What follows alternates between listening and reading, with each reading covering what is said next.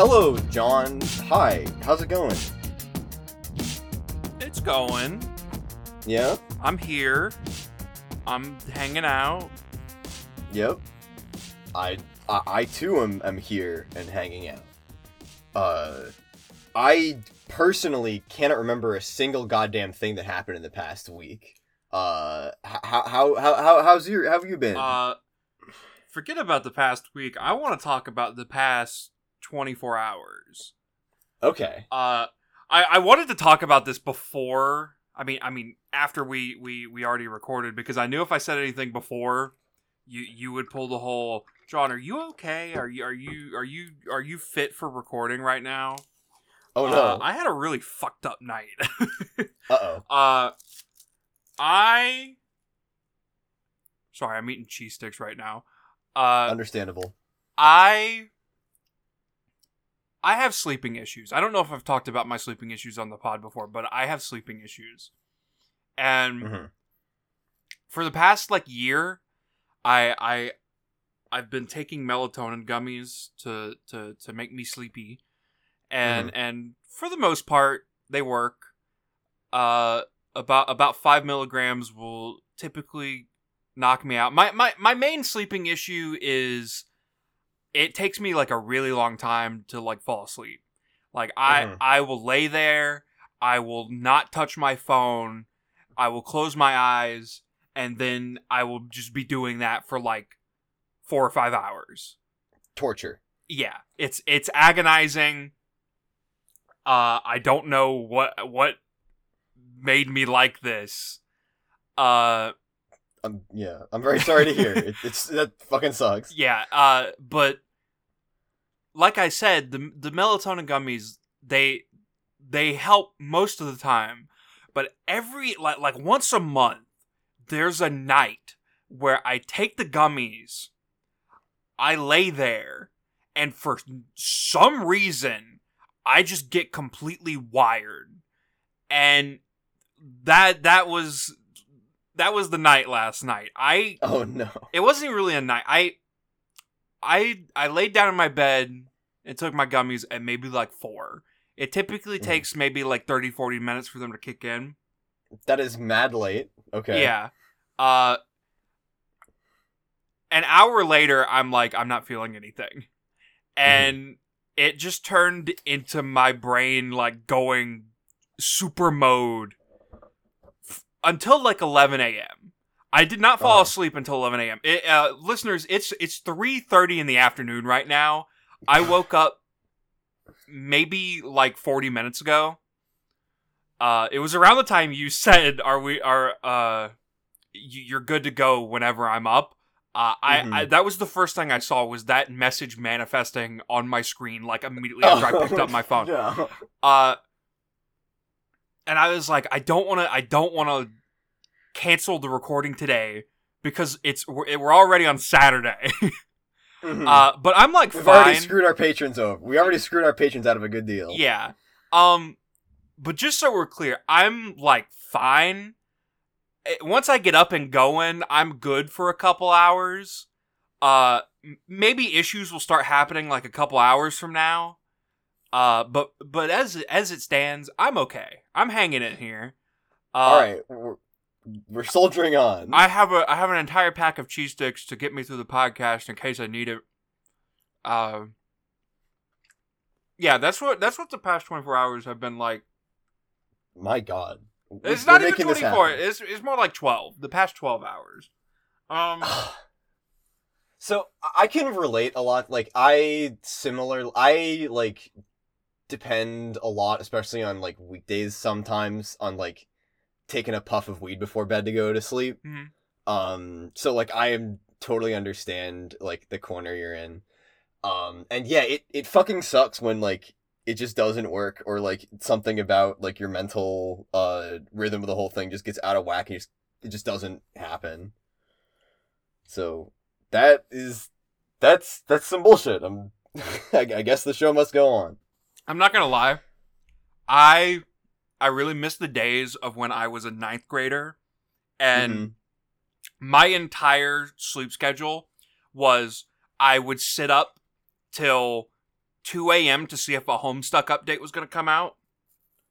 And then I'd sleep until 5 a.m., which is when I would get up and do my World of Warcraft dailies. And then God. and then I would just go to school and then I I that was it. That was my that was my sleep schedule. Like I I lived with like 4 hours a day of sleeping and I was like perfectly healthy about it. I never had any issues. And I think I think they're finally catching up to me. I, I think a lot about that like be like when I was a kid like I remember being like a kid and like sneaking downstairs after my parents went to bed to be on the computer with all my friends on Skype until like three in the morning like Yeah. four nights out of the week um and now I'm like I would I would literally kill everybody I care about to have a natural 8 hours of sleep unaided by anything stress free no dreams That's that's the ideal right there. Yeah, yeah. Um but at the same time, something to think about how like when I was in high school doing that, like any given moment, if you left me alone for 15 minutes with a flat surface, I was out. Oh yeah. So, you know, rose tinted glasses and all that. But yeah, it just like I fucking hate being an adult and having to manage my own sleep schedule. It's like one of the worst parts of being a grown up that like nobody talks about. yeah. Um, but I, I feel pretty strongly that like it just it just fucking sucks to be responsible to just you know not do anything for eight hours every cycle, and if you fuck it up, then your whole day is ruined. like how hard is it to just do nothing, right? Yeah. Fucking. Ugh, life sucks. Being a grown up sucks. Don't grow up, kids. Or or do it. I don't think you have much of a choice in it. Uh, Um. an- another big thing that's happened in the the past 12 hours. Did I make this post? Well, I made the post 17 hours ago. So this is a, this is a 24 hours case. Uh I don't know if I don't know how often you check the the Twitter for for the podcast. I know you have access I to don't- it. I don't check it from my like app that often because I'm scared that me opening it in the app will get us suspended again. um, but like I do, I do, uh, I do watch whenever you post on it from my timeline. Yeah. Uh I I'm a bit of a marketing genius. Uh uh as we all know, uh we're kind of running out of what pumpkin content. And yeah, we're we're just about getting there. yeah. Uh so the past couple days, uh somebody made a somebody posted a controversial Homestuck take uh which I interacted with on main uh probably a few people so I know I lost a couple followers after I quote retweeted. I don't know if I don't know if it was it was because of that. Uh but somebody made a controversial Whenever I take. whenever I make any post about Homestuck, I lose followers, so I just assume. uh but Homestuck's been trending for the past couple days because somebody posted a take and I was like, Mhm. "Damn. Why don't I why don't I like profit off of this?" And so I I made a post that was like, "Hey Homestuck Twitter, what's what what do you think is the most important slash must see Homestuck fan work?" And I we we got a post with like 2k impressions. Like we got a we got a good number of interactions on here. got some we got some big names in here. We got we got replies from uh Friend Sim 2 on here. We got replies from uh I think it was Befriend Us on here. We got got some named creators in there as well. I I would say it's a it's a successful post. And if you're one of the like 12 people who followed the account and actually took the time to listen to the podcast and you're now listening to this section right here, you Hello. Y- Hello, you've been scammed. I manipulated you into listening to the podcast. Welcome. Welcome. Good to have you here. Good to have you here. yeah, I I've got a I've got a I I've got a nice list of things we can cover one day. Uh Mhm. we, there was some stuff in there that I hadn't heard of. So like I said, su- successful post. Uh we I I would say we're properly prepped for the future. we'll, we'll we'll be your content slaves until we fucking die. It looks like. Absolutely. um, where were we though? Uh, yeah. So we put up that post. Um, so yeah, we got a lot of feedback on it. Really good to see some fe- good. To, good to profit off a trending topic. Uh, you love to see it. Um, good to uh, get some feedback. Have some stuff in our back pocket uh, for the future. So, I guess some stuff to look forward to. Um, let's see. Uh, anything else? I kind of want to just get to this reading because the there's a lot here. Oh yeah. Uh, Let's do you want to? let's just let's just let's just get into it. Let's talk about Roxy. Uh, yeah. Okay. Okay. Okay. Let's. Okay. Roxy first. So, uh, volume thirteen, Roxy. So, uh, halfway through our Alpha Kid friendship conquest, uh, we continue to be plagued with misgivings. Um, MSP Reader is kind of being torn at by these two different sides ever since the end of the last route, where we both feel really bad about not doing enough and being too passive with Jake and just letting him kind of wallow in his own shit, uh, versus what Jade said to us about us being too active and taking too many actions without uh, considering the consequences of them. Um, nonetheless, uh, there are still friends to be made. Um, so we decide to do a little compromise and play it a little bit more natural uh, when we go to meet Roxy. Um, so we zap down the street uh, and we approach Roxy's address with our mailman persona at the ready. Um, we knock on the door, uh, ready to approach in a more normal human way, and we wait. So, we are not greeted at the door by Roxy, but by Alpha Rose. Hello, ma'am. Um, am I wrong? Am I wrong? Uh, we get a familiar impression of her. Uh, we have no clue what's going on as MSP reader. As MSPA reader, um, she knows who we are, uh, as everybody who seems to have a id- inkling of what's going on in this universe does. Um, but uh, claims that personally we've never met. Uh, we press her a little bit, um, and we can accuse her of being a catfish for our first bad ending. Um, if we do so, she uh, kind of Uno reverses it back at us, um, asks if we really know what's going on, and we are left to kind of spin there like, I guess we don't really know what's going on. That was wild. In, uh, instead, if we choose to, uh, rather than accuse her of lying about uh, her identity and being like fake catfish Roxy, um, we use our brains for 15 seconds and we think, oh, uh, perhaps this is, perhaps Roxy has a more normal household. Maybe this is Roxy's mom. Uh, let's ask if Roxy's home. And so we do. Um, Alpha Rose is, uh, briefly frozen at the mention of her name. Um, and it takes her a moment to process this. Uh, and she says the line that she says back to us is um, it's something along the lines of uh, along the lines of um, do you think you've uh experienced every iteration of an emotion possible until what does she call it? She calls this like a an agent of narrative. Uh, she calls like something narrative. Um, but uh, in uh, you think that you've processed every version of emotion possible until some chump shows up at your door, uh, and reminds you of uh, yet another way you can experience the feeling of acute loss. Is basically along the lines of what she says. Um, forgive me for not writing the whole quote down. Um, but she says that, uh, and then she confirms that Roxy is not home and she will not be home for a very long time. Uh, she gives us kind of a wink wink. It says, but I'm sure that she says, uh, well, I'm sure that you can wait around for it. Um, and she gives us kind of a wink wink to nudge us in the direction of the solution to our problem. Uh, she shuts the door, and we are left again spinning a little bit, but this time with a better idea of what to do. Uh, so taking the hint, uh, we sit and we wait for a very long time. Um, years and years and years pass around us. Uh, I imagine this part is when you uh hit the Phantom Blunt in Metal Gear Solid Five, and time passes really fast around Snake. Um, but the idea is that we we are now in the future. We're now in Roxy's timeline. Um, so we we've after so we travel through the future until we stop at just the right post-apocalypse. Uh, and we knock on the front door of the now dilapidated Lalonde household. Um, Roxy answers this time with a pumpkin in tow, and uh, she assumes that we are uh, one of the chess guys and gives us the pumpkin. Um, but is not prepared for us to, uh, when accepting it, to thank her and uh, address her directly by name.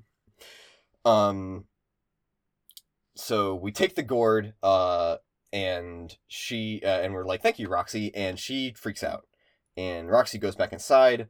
Um, Roxy says, "Hang on, uh, I I need a minute here." Uh, she goes back inside. Uh, and we don't hear much else from her for the rest of the night.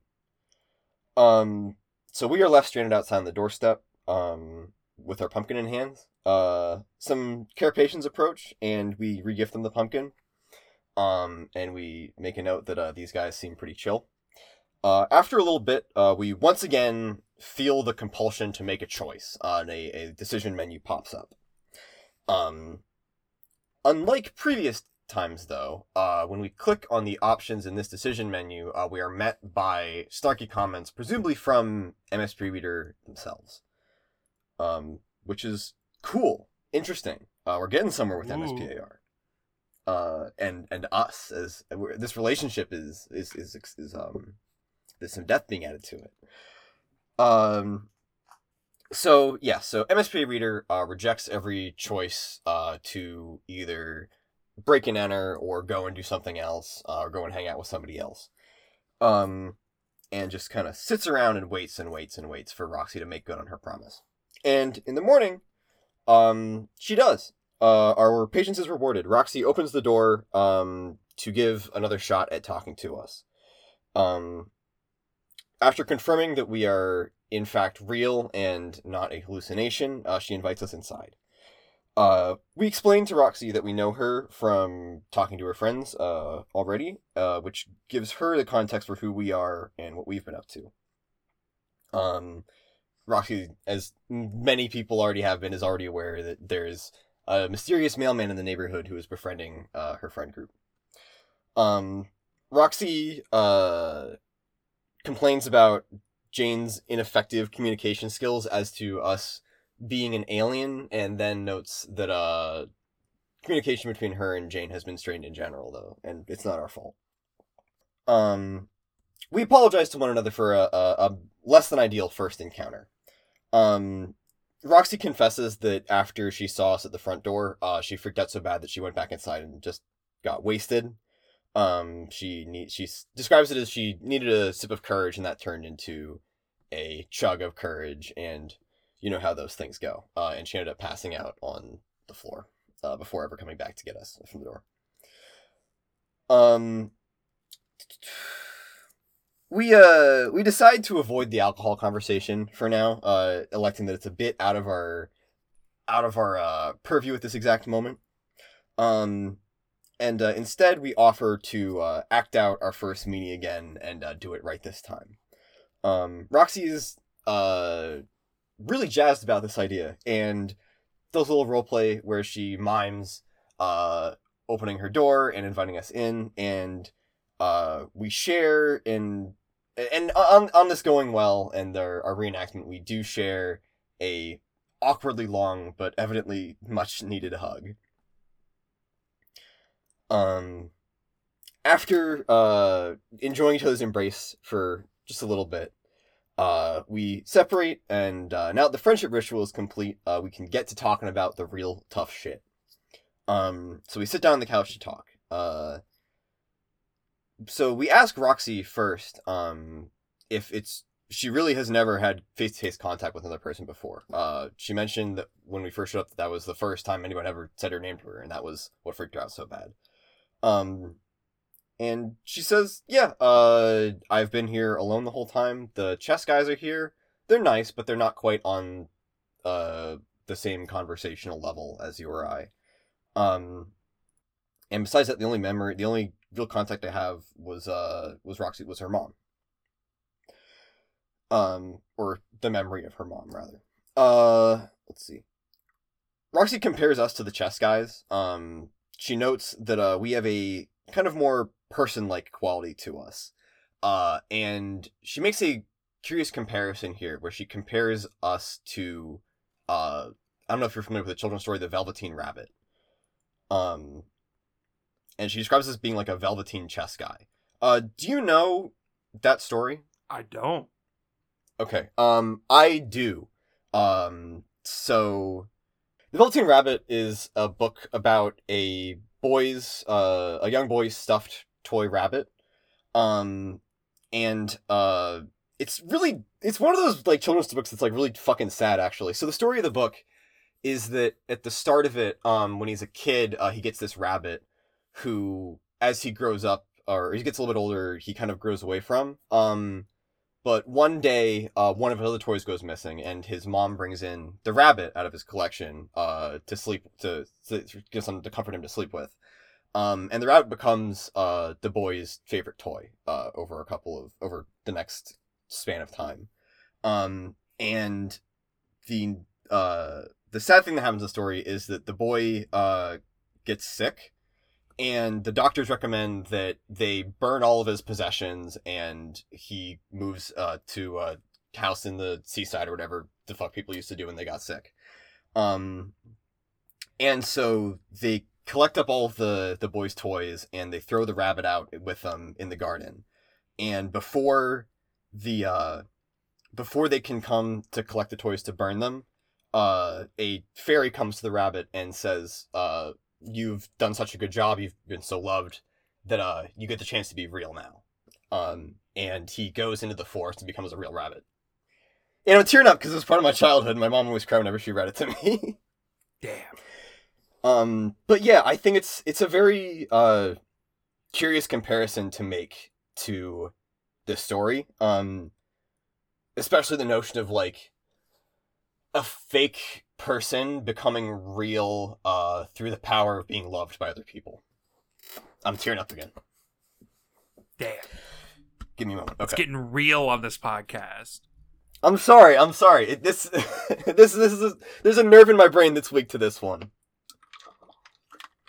Um, but yeah, I think that that's uh I wanted to bring that up before we got to the uh ending uh because I think that's a really really important little drop there. Um, Yeah. that is definitely on purpose. Um, and yeah, uh, this this. It, it got me it, it, got me intrigued. I'm not gonna lie. It's like oh oh shit okay this is something that matters a lot personally to me. Where were we? Um, so Roxy has uh, com- Roxy ma- brings brings up the, the story um and compares us to the to rat to the rabbit. Um, so we asked Roxy about her mom, uh, who Roxy explains died long before she ever got here. Um, she says that she left supplies for her, uh, plenty to read, um, plenty to eat, plenty to drink, um, but uh they never met in person um and that really is weighing on her um as we learn more about uh how Roxy came to be here um and the unique circumstances of her uh, relationship with her mother um synapses in our brain uh slowly start to fire um and we begin to figure out the multiple the existence of multiple universes. Um we excuse ourselves from our conversation with Roxy briefly to test our hypothesis uh and we zap back in time to visit uh alpha rose again real quick. Um she's not happy that we came back here. She warned us again uh hey stop. This is important. Chill out. Um and we're like okay sorry ma'am. And then we decide then uh, we go and we zap off to visit alpha rose or beta rose sorry. Um and the feeling that we get in our gut when we zap back and forth between uh past and future versus two different realities entirely confirms our suspicions that there are there's a two universe thing going on here. Um, so we return to Roxy. Uh, so we explain to Roxy um uh, our alternate universe. All we explain our alternate universes theory to Roxy. Um, and we relate it to the metaphor that we choose to use is uh it's like looking at an inside out mirror with every cell of your body.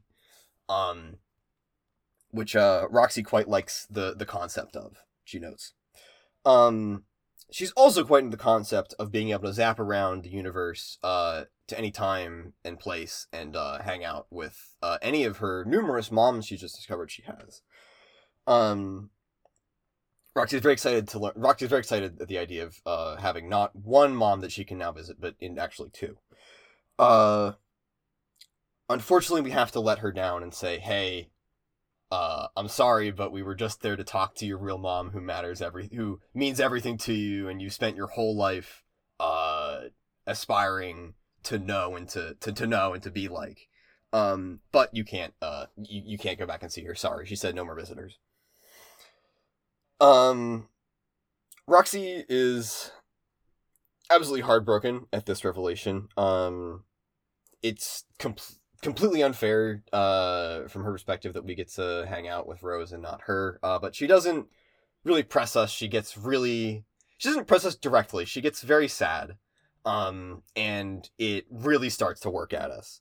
Uh, she talks about how before the whole uh how, how before they were uh we came to talk to Jane, uh she was really apprehensive about the whole idea of playing the game, but when Jane told her, "Hey, plans off," uh she realized that she had hoped that she could have used the game to meet her mother in some way. Um and that being taken away from her uh just as she start came to realize it and start to anticipate the game uh really hurt her and now she's living through the same experience uh, having us come to her be like hey we can travel anywhere in time but not here um and after this after she gives us this uh heartfelt appeal uh, a choice appears um we can say fuck it let's go back and visit rose again or uh you know what that sounds great and all but we've got there are other things besides just your mom so if we say fuck it uh visit Rose again. Um, Roxy proposes a drink for nerves, um, but before we can shoot her down, uh, it's like, no, if my mom wants to drink, then she'll have some, I'm sure. Um, and we we zap right on back. Um, so we're at the door again. Uh, Rose greets us, and she begins to chew us out before she sees Roxy there. And I do not know if I can do this justice. Um, they share a moment uh, that is heartbreaking. Um, it is wonderful. Uh, I love it. It's really sad. Uh, where Roxy uh, realizes who Rose is, and Rose realize, and Rose like they're like, hey, um, and they realize that this is a moment that they, this is their one chance. Um, and Roxy, so a a meet, uh, we see a light flash overhead, and Rose pulls us indoors hurriedly. Um, she so and Rose uh urges us to leave as soon as possible before uh, anything is lost more than it already has been. Um and she uh we see her uh holding uh Roxy and like giving her a touch on the cheek before we have to grab her and zap her back. Um as the house starts to rumble. Uh once we're back in Roxy's time, um the house has been clearly downgraded in some way. Uh it has been destroyed and rebuilt in this, much the same way that all the other houses around have been with that shoddy uh, chess guy patch job. Um, and we consider uh, we can only sit and consider what might have happened as, re- as a result else of us uh, alerting the Condesce to Rose's presence. Um, Roxy uh, pleads with us not to leave her, um, having lost one of the only things that ever mattered to her in life. Um, and we don't have the willpower to do anything besides sit on the couch next to her and uh, try to drown our sorrows away. So that's the bad ending for for Roxy's route. Damn. Um, what were they cooking? What Jesus? Um, if we choose the other option, this is significantly more lighthearted. Um, we're like, hey, you know, moms are great and all, but you've got a whole suite of friends to meet, and uh, I can help you make that happen. Um, Roxy is uh, overwhelmed at the notion of being able to meet any of her friends, um, and would rather just spend some time with us, uh, getting accumulated to the whole socialization thing before moving on to uh, greater horizons like that. So we take her to a uh, a rocky cliffside overseeing a big sprawling forest in the sunset. Um, beautiful nature vista, and uh, we watch as Roxy is just overwhelmed by the the natural beauty of the overlook. Um, so we sit in silence for a little bit, just chilling as friends do in a nice little friendly way. Um, before uh, Roxy brings up uh, our our mutual friends, and uh, starts to dig. We get to dig into the drama a little bit. Um, Roxy asks us uh, specifically if we've met Dirk yet. Um, she's like, "Well, I heard a lot about you from Jake and Jane, but uh, Dirk, I guess I assume that me I, I assume that he, I would like to think that he would let me know, but it's also possible that he was hanging on to this until he was ready to share the experience. So can you tell me if you've met Dirk yet? And we say, no, we've heard a lot about him from Jake. So uh, Roxy is like, oh, you've heard about him from Jake, huh? And offers to let us in on the drama, uh, which she does. Um, gives us the basic rundown, you know. Uh, Jane and Dirk are chasing after Jake. Jake is, from her perspective, uh, could go for anybody. Um, and she's kind of over on the side chasing after Dirk, or punting after Dirk a little bit. Um, we smell something off about the way that she talks about Dirk. And we ask her if she likes him or if she's jealous of him. Uh, to which she's like, wow, you fucking called me out like that already, huh? Uh, she explains that, um, or not even explains, uh, she, uh, tries to articulate, uh, the, the forces pulling on her in life and how there's part of her that is aspirational and, and sees her mother as somebody to, uh, aspire to be, and there's the other part of her who was pulled towards Dirk in the same way. Um, she hasn't quite figured out a way to articulate these feelings yet, but it's, it's we're, we we recognize we recognize a little bit of this as as experienced candy readers. Um, wait, no, that was uh meat meat. Okay. Yeah.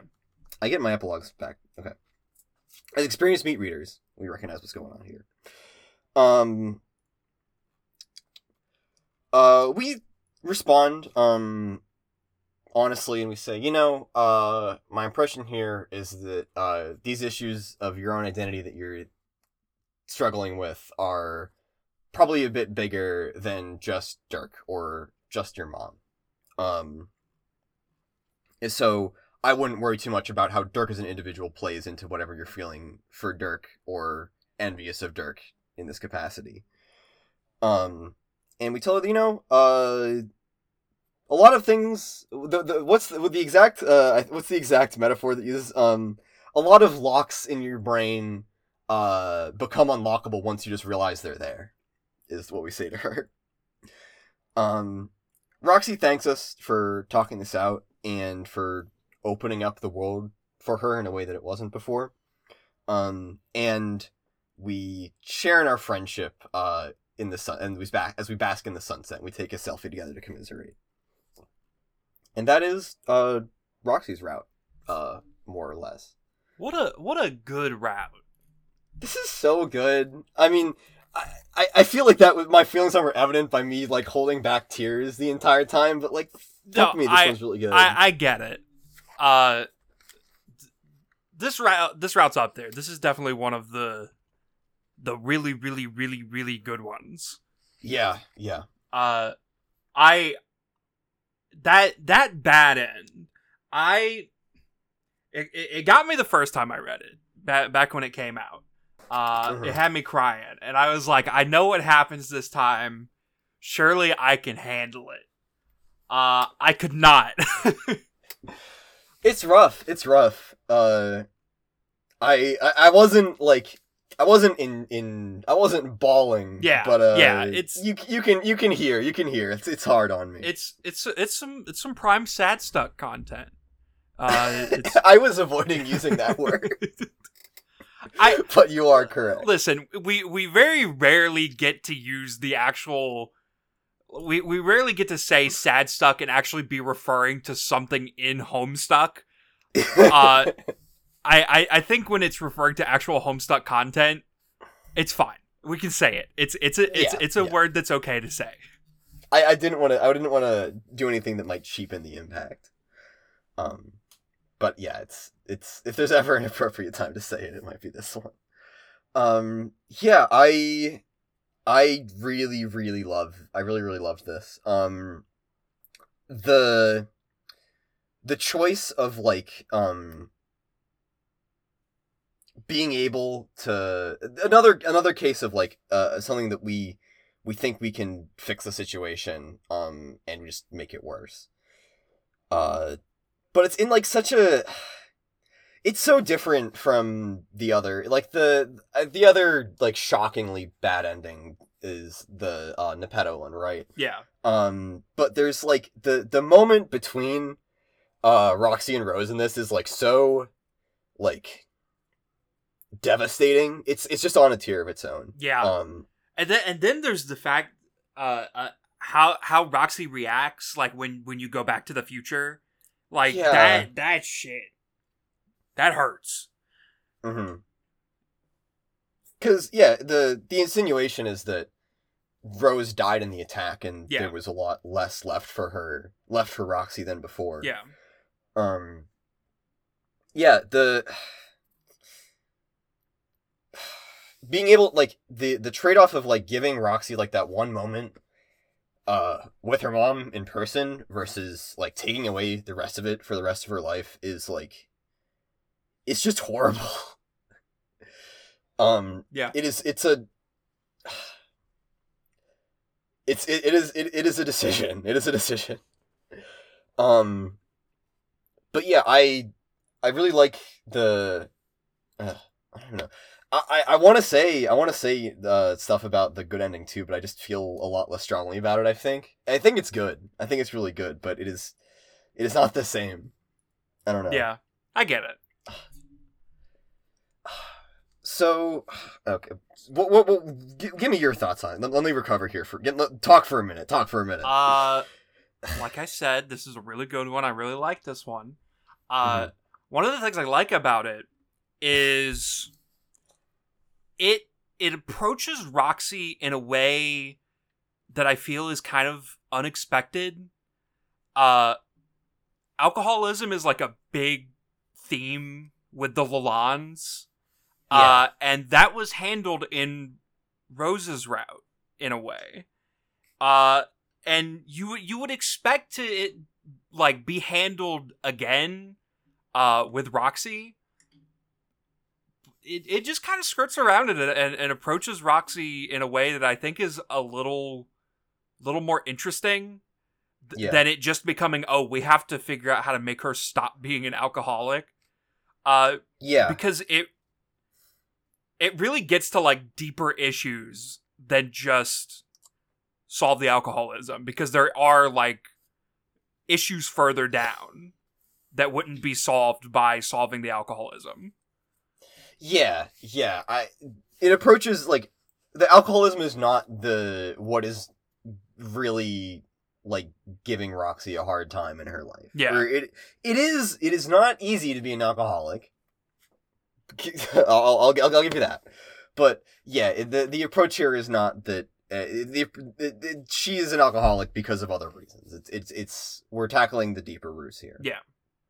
and I, I do like. I think that is it's it's respectful to Roxy as a character in a way that I really like because I think that Roxy has kind of earned being a Homestuck character. Yeah. Um. Yeah. Uh. The. Yeah, it just um. I feel like the the strength of this is that it conveys Roxy's isolation in like a really potent way, and it reminds you of it throughout in uh in ways that like stick with it. Um, like the the hug you share at the beginning is like that goes a long way in like impressioning upon us that like Roxy is really alone. Um, and like providing like just giving Roxy contact is like the most important thing that we can do for her. Yeah. Um, and yeah, I, I think that it just does a good job of like showing, of like illustrating that. Um, the like you said, the way that the bad end like ends, where Roxy is just desperate for like just just desperate for us not to leave her again. Um, now that she's had this known this experience of not being alone anymore, um, and us being unable to do anything besides be with her even though we know that what we like we've done more harm to her than anybody else possibly could um yeah it it does a really really good job of of establishing what rock like what roxy is afraid of and like what uh drives her. Yeah. um i really really like it. I really really like it. Um the i think that the uh the like it brings it it brings the meat discussion of Roxy's gender around in a in a good way as well, I think. Um where it's like I I think it does a good job of like coming back and tying that into uh kind of Roxy's pre-epilogues Homestuck definition of like being the void character. Yeah. Uh I liked the way that it bridged that gap of it being like uh Roxy is the void character. Roxy feels like doesn't have like Roxy lacks an, a self-image of her own and is like trying to assert like try it is um seeking that from her mom or Dirk and then that manif- like that I, I'm I'm probably sounding uh, it, it probably sounding like complete nonsense but like do you understand what I'm trying to I'm, trying to get I'm at here picking up what you're putting down. yeah I, I like the way that it, it like frames it, it, i think it frames roxy's like the the notion of like roxy having an identity crisis a lot more uh understandably uh in the same paradigm as like roxy being the rogue of void is what i'm saying. Mhm. yeah. Um it's yeah it, just a just a really we did a really fucking good job on this one. Uh this this is this i think that uh all throughout we've saved the best for last here with this last reading and this it, it, it, it, is part of that this is this is one of the best ones for sure You're so right. Uh, unfortunately, this route was another one that was surrounded by a bit of controversy. i can't stand the homestuck and it's for a reason that you probably wouldn't expect. oh Um, for is it because they're black yeah. Uh, there yeah for Yep. for for for those who who aren't aware and aren't invested in like Homestuck fandom shit, uh, there are pretty large segments of the fandom who have a bit of a racism problem. Uh, one could say one, that one could say that. Uh, I, I, I, I think it's more noticeable in the the Instagram Homestucks. For some reason, they're just saying the craziest shit over there. something about it like i don't know if instagram just has like no content moderation or what. people just say shit on there Yeah. Uh, I, I guess like you can't tell people to kill themselves on twitter anymore so i guess it makes sense but yeah c- continue Yeah. Uh, but a- as you can tell by the Roxy sprites, uh, her hair has a bit of texture to it, Mhm. and some people had a problem with that. now the the artist who drew these sprites is is a black artist, and he's he's probably my favorite Homestuck artist. Uh, big shout outs to Haven Vintage Foods, uh, hugely talented artist. Uh, but he decided to make Roxy's hair more textured, and I don't know if this was a him decision or What Pumpkin decision. It doesn't matter. Uh, does not matter it, at it, all. it really does not matter. But the second these sprites were revealed, you had people coming out of the woodwork saying, "Ugh, why does she look so masculine? Why, whoa why, why does her hair look like a nasty cloud?" And it's like, dude, oh my god dude. um, I I think the biggest that's just racist that, that's just ra- that is that is that is just racist that's just racist Here, here's the solution that Instagram Homestucks came up with. This this sprite don't redraw oh, came out pretty quick, and this was this i don't want to look this this image was a fucking plague. white woman jump scare they they they whiteified This her. is- They This is the most like shit. This is like, what is a good? What is like a good thing to compare this to? Um, this is a like, this is a deeply evil image. nothing about it. From like one of those things where like if you know nothing about it, there's just it's like okay, whatever. But like knowing the context of this is the most racist thing I've ever seen in my life. Um, and like I only mean that like thirty percent as a joke. there was another picture that was a bit of a plague. I don't know how easy it is to find. Uh but somebody also edited the the rose sprites and Stop. and, and, and, and they like uh they like dropper tooled their skin tones to be like pasty white, but not in like a homestuck white way, like an actual white skin tone way. like a Caucasian one. yeah. Uh, I don't want to see that one. I, I'm not I'm not gonna try to find it. And I I really hate it, and it's it scares me. Uh, but this when this when these sprites were announced, people just started acting different. Like it was a new world. Uh, it felt like it was like 2012 ho- Homestuck race discourse again, where everybody was like, "No, they're white. The white white stuck is real." it doesn't matter. Oh my god, I hate Homestuck fan. It was a nightmare. This is a it's, it's a okay. This is a small contingent. I don't hate all Homestuck fans for this, but Jesus Christ, this okay. The for context, anybody who's wondering, the image that we're looking at is just Roxy's. uh, it's just a white version of Roxy's uh sprite. It is just and it is like just a redraw. That is just like a bland generic, like just generic, like no racial signifiers. Uh, Roxy, eh, which is like I said, you know, whatever. That's Roxy Lalonde. But in the in the context of knowing this is in response to an official property, an official project, uh, having a more um like black depict having a black depiction of Roxy, this is just the most fucking offensive thing I've ever seen. Yeah. Uh, again, huge shout outs to Haven at vintage foods underscore on Twitter. Uh, Mhm. He also drew Gamzee, Vriska, and Nepeta. So All great. all, all, all, great. all really good. Uh, he does a lot of X Men art, which I like. X Men's pretty cool. I, I've never read an X Men comic in my life, but uh, I've played Marvel vs. Capcom two and three, so like that counts. yeah, his his non sprite work is like really dynamic and really cool, and I Yeah. really love it. It's always a pleasure when he posts something.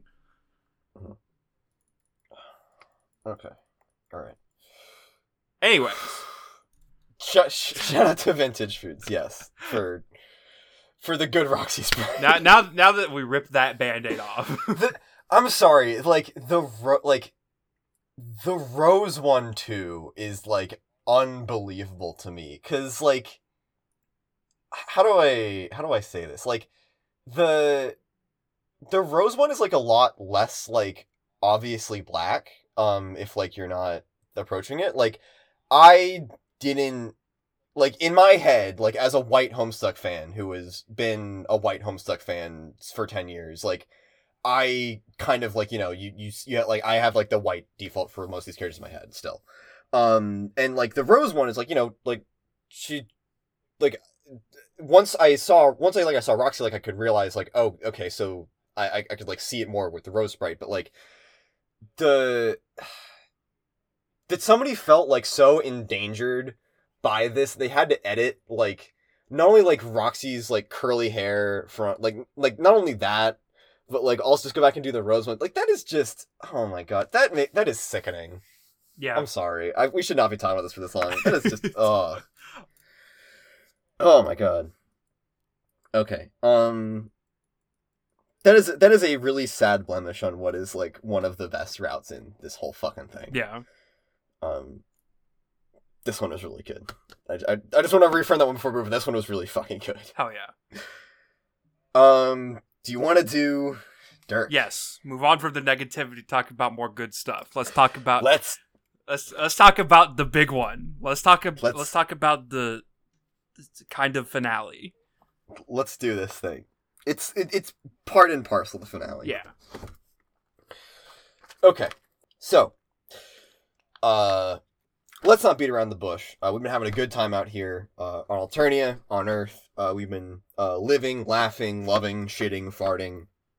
But uh, at the end of all this, um, whatever we've heard about him from whoever we've heard about him from, uh, it's time that we go and just meet Dirk. So let's do it. So, we zap to Dirk's, uh, where we fucking fall a hundred stories and almost get owned by the ocean. Um, before we realize what's going on. Uh, we save ourselves from getting splatted on the uh surface of the sea, uh, like uh into a million tiny pieces. Um, we pull ourselves up into uh, a weird little man cave setup that Dirk appears to have going on right down at the bottom of his uh, tower he lives on. I, this is one of my favorite like little uh creative liberties I've ever seen in one of these backgrounds. By the way, um, Yeah. the the, I the Dirk man cave at sea level. I, I. I like the line where it's like from far enough away you wouldn't notice it because like we see shots of uh Dirk's house from afar in in Homestuck and and it wouldn't be visible. That's a that's a good way to They they, to they don't need the lampshade. At, don't need to lampshade this one at all. Like you can just be like, yeah, we thought that this would work for Dirk, and I'd be like, yeah, that works for Dirk. I I buy it. Um, but yeah, uh, we we are we, we pull ourselves up into on a Dirk's uh shitty little man cave platform he's got down at the bottom of his uh his tower. Um. AR starts to kind of fuck with us a bit over the speakers. Um, I don't think he says anything too noteworthy or important, uh, although you correct me if I'm wrong, uh, before Dirk shows up to uh, get the party started for real.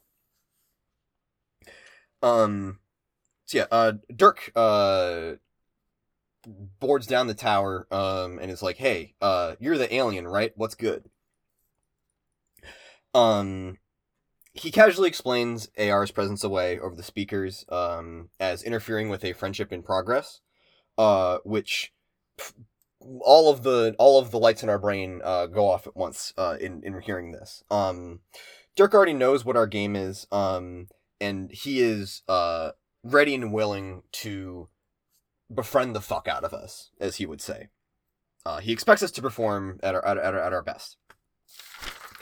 So uh, he is like, "All right, so let's do this thing. Uh, I've got a whole laundry list of problems that I've got here to prepare to talk about uh let's do it uh, and he, he he gives you he, he stares you down uh as if to challenge us to uh to make our move um our uh so we're a little bit put off by dirk's uh eagerness to befriend us and his um what we perceive as his calculatedly his uh precisely calculated casualness um we elect to instead of uh, asking about his laundry list of problems, we extend him to him his first ever uh, fist bump, which he accepts as a correct answer.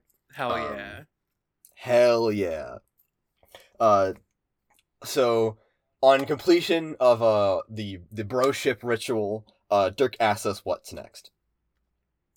Um, so we look around, we see the scuba suit. Uh, wow. Okay, we look around, we see the scuba suit uh on the platform. Um, and we're like, hey, why don't we go scuba diving? Dirk's like, no, that doesn't seem as like a very good idea to me. Uh, I didn't build that thing for you, and I built it for looks instead of uh, weight anyway, so you'd probably sink like a piece of shit. Um, and we have a brief vision of us sitting like a dumb, sinking into the ocean and dying like a dumb piece of shit. Uh, weird. Uh, a bad ending avoided, averted. Uh, we decide to just hang out at Dirk's place instead.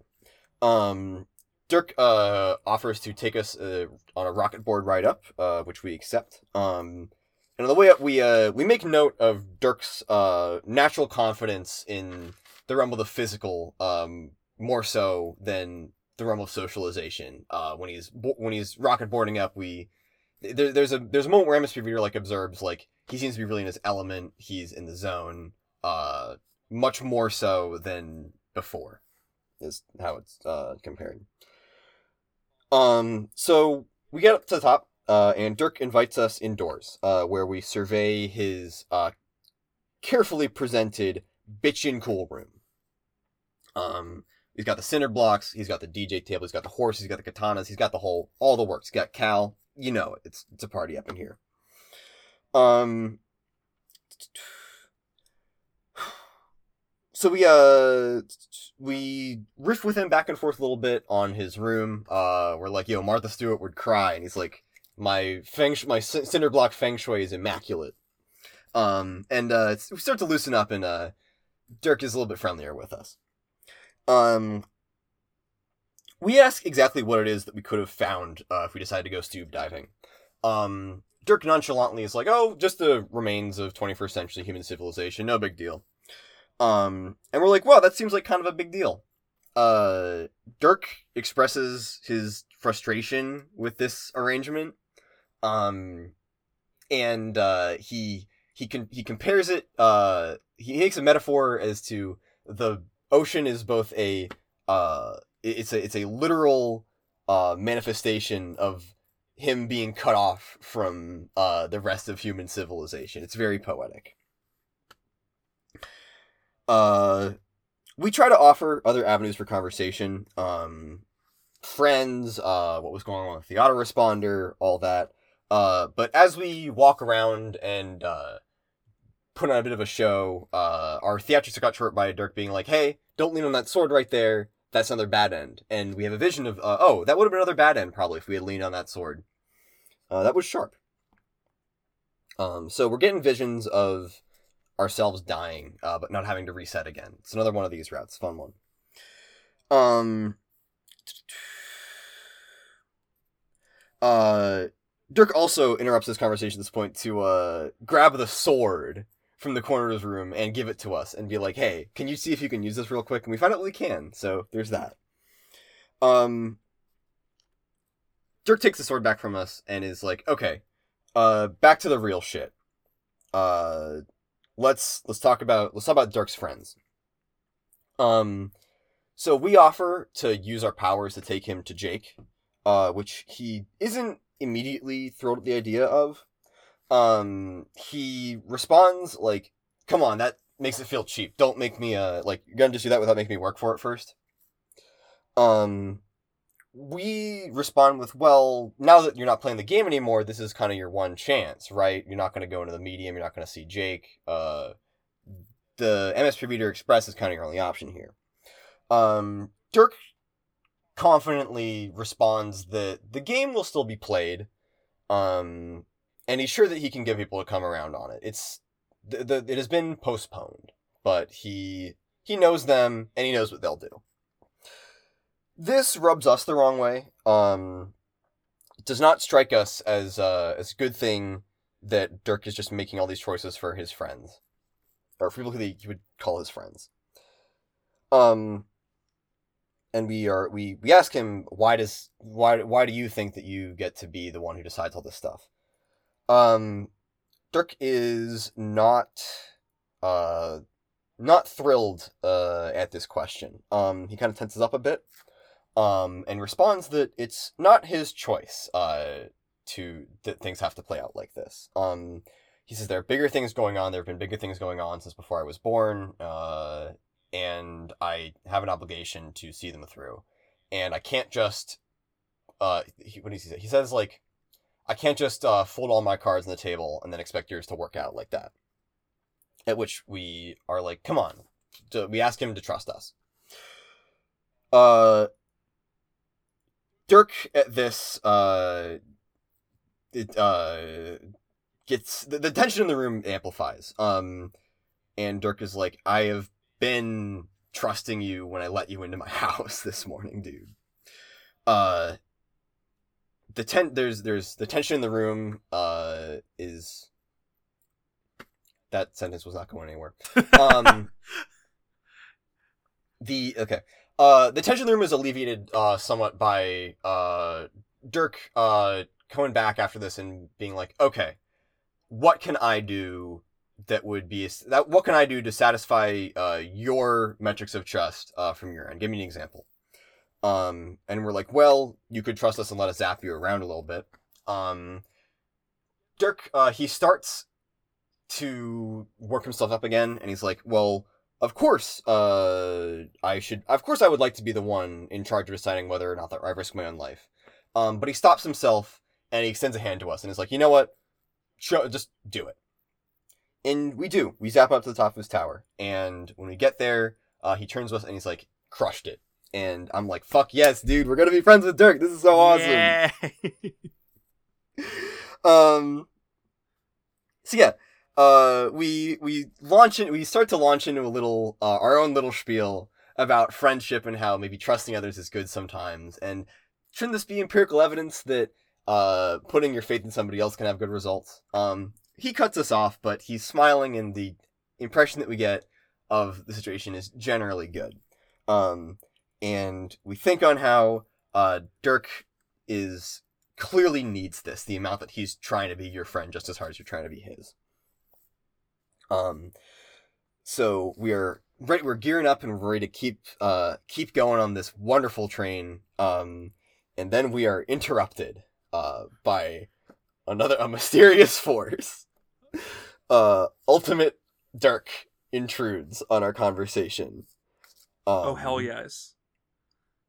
There's a there is a brief interlude uh where uh his text appears over the screen um and he's not I wouldn't say making fun of because I don't think he's having fun here.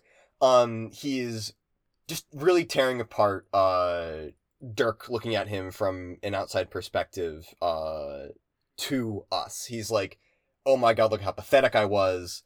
Do we really need to do this? Uh oh my god, you suck so fucking bad. You're to listen to this asshole." Like um Ultimate Dirk is really displeased with uh how the display of weakness uh that he perceives in the current Dirk that we're talking to. Um I, I I gotta ask, sure. how did how did you feel at that that choice fake out? um Like when I started clicking and I'm like, okay, what's gonna happen? And then the the orange text appeared in the font and I'm like, ah, yeah, Okay. we're bringing it all together now. Okay, okay. Um, I w- yeah, I was uh, I was surprised. I didn't expect Ultimate Dirk to make an appearance. Um, but I was not shocked. I was like, okay, we're doing this. We're doing this. I'm on board for this. yeah. Back back when back back in the first volume when when you were like. Yeah, John, how do you feel about like epilogue content being included in this? I was like, man, he has no fucking idea. what was he cooking? What were they cooking? Yeah, um my uh my my my own answer to past Aidan is that epilogue content and this stuff is, is pretty tight. Hell yeah. I, I I like more exploration of the epilogue stuff from another perspective. Um yeah, uh, Ultimate Dirk is here Oh, to th- fuck with our route. D- Sorry. Isn't this technically your first time like seeing seeing Ultimate Dirk? Or you probably saw art of him that I've I've, seen- retweeted. I've seen the uh I've seen the album cover that he's on. Right, right, right, right. Uh i think that that is that's all i can that's like the main thing i remember. That because that was the first I ever saw the character and like holy shit why is he kamina now? Um i learned from this route that he's not really kamina. He's like a really shitty evil com version of kamina. Yeah. um yeah. Uh so all right uh uh back on let's get back on the rails. Uh so Ultimate Dirk is here. Um, so yeah, he he negs the fuck out of Dirk, uh, before appearing, manifesting in a physical form. Um, so Ultimate Dirk, uh, is uh is is Dirk but grown up, uh, much taller and more muscular. He's got his new and improved Prince of Heart outfit, which is mostly just uh Kamina from Gurren Lagann. Um, and he's got the he, the the sun. The, his his shades are orange now, which is how you know that shit is truly real. Um, they've gone full anime knockoff. Um, so Ultimate Dirk addresses us directly, uh, first upon appearing. Um, with a sincere request for us to please fuck off and leave Dirk alone. Um, he described himself as a busy man. He said, you know, I've seen you, MSP Reader, fucking around in this timeline before, but I uh, didn't want to do anything. I figured that you would this problem would take care of itself. Uh, after all, creating a whole new species is a lot of work. Um, but now that you're here, fucking with uh, my younger self, I can't let this slide anymore. Um, so Ultimate Dirk gives us proposes to us that uh, we leave. He fixes everything up and goes back to being God, and uh, that's the deal. Fuck off. Um, we uh reflexively decline his offer. Um, to which he says, "I don't have time for this shit," and he flicks on the temple and uh blesses slash curses us with the knowledge of all Homestuck heretofore. This is a this is Uh, a fucked up thing to do to a person. this is this is one of the worst things anybody has done to another person in in Homestuck. um, the the uh, collective weight of all of the knowledge at once knocks us out. When we wake, uh, we remember everything. Uh, Dirk is uh, standing over us, uh, concerned for our safety, and even though now we know um, who Ultimate Dirk is and where Dirk's life is going and all the shit that he's going to do in his life, we cannot help but still care about him and still want to be his friend. Uh, because we're we're we're, just a we're just really nice like that. Um, that wasn't sarcastic. yeah. Um, Ultimate Dirk uh prompts us to explain himself to Dirk. Um, and says, "Don't worry, if you fuck this up, I'll correct you." And we're like, "I bet you will, buddy." Uh, so we explain it to him. We're like, "This is Ultimate Dirk. This is all of you bundled together, um, in one insane neurotic package. Uh, who is going to in the future do a whole lot of horrible shit to a lot of people that you care about a lot.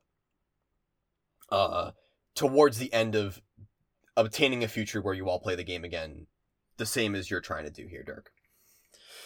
Um,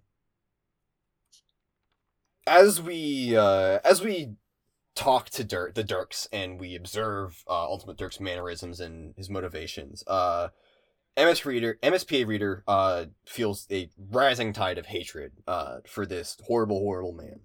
Um, on the basis of him being a dick to Dirk, uh, of him working so hard to undermine everything that we've done so far in the story. Um, and we feel really at this point that uh, canon be damned, uh, making the species be damned, whatever the hell Ultimate Dirk is up to, our loyalty here is not to the story itself, but to the characters. And we'll be damned. Uh, we'll be damned if we're gonna let uh, Dirk at this point get uh, go down the same path. Um, and we vent we express as much to Dirk. We're like, "Fuck this dude. Uh, he's horrible. Uh, he's going to um, do like he's gonna do all this horrible shit. Uh, and he stands uh, against everything that we're working towards here today. So fuck this guy." Uh, Ultimate Dirk uh responds to this. He sees this as a bit of a challenge. Um, and he's like, "Hey, listen, uh, Dirk, don't listen to that fucking alien kiddo. I was you once. I know what it's like to be you. I know what it's like to be at this point in your life. And I can promise something that the MSPA reader can't, which is I can promise you uh, the ability to know yourself, to become stronger, to become like me, um, to have everything, all the answers that you ever wanted. And we can tell that this promise is not lost on Dirk. Um, and we begin to feel like maybe we're in over our head here. Uh, we start to race to think of who we, uh, who we could we bring in as backup to help resolve the situation. Um, and we start to run through options in our head. Can't be Jake, no way. Uh, one of the trolls, probably not. Um, and Dirk, uh, Ultimate Dirk, reads into our head as we do this, and uh, he laughs at us, and he's like, "Well, you know what? Sure, I'm so confident that Dirk will come with me at the end of this that I will leave you to your own devices, and you can work him however you want. But I'm gonna come back, and when I'm back here, uh, we'll see what happens at go time." And he leaves. So, uh, it occurs to us the, who we need to bring here to Dirk. And we tell Dirk to hold up, we'll be right back. And we zap to Candy. And we find Candy Dave. Oh. And we're like, hey, Candy Dave, I know that you're going through a lot of shit right now. Can you help me with my Dirk? And uh, we invoke the holy name of Olive Garden um, in a request. And that is uh, Olive Garden and Dirk is enough for Dave to hear for him to be like, you know what, uh, little buddy, I don't know who the fuck you are. We're not, we don't share a timeline, um, but I'll come and I'll help. And so we come back with Dave in tow. And the, the the family moments in this one, man, it's not fair. It's It- not fair. It's not fair. Um, so yeah, we we bring we bring uh, Candy Dave back to meet Dirk, um, and they share one of those initial Strider moments. They're like, "Yo, what's good?" Um, and Dave is like, "Holy shit! I didn't think that th- I I did not realize that this would be this this hard." Um, and uh, Dave immediately pulls Dirk into a hug. Um, and it is is very very sweet. Um.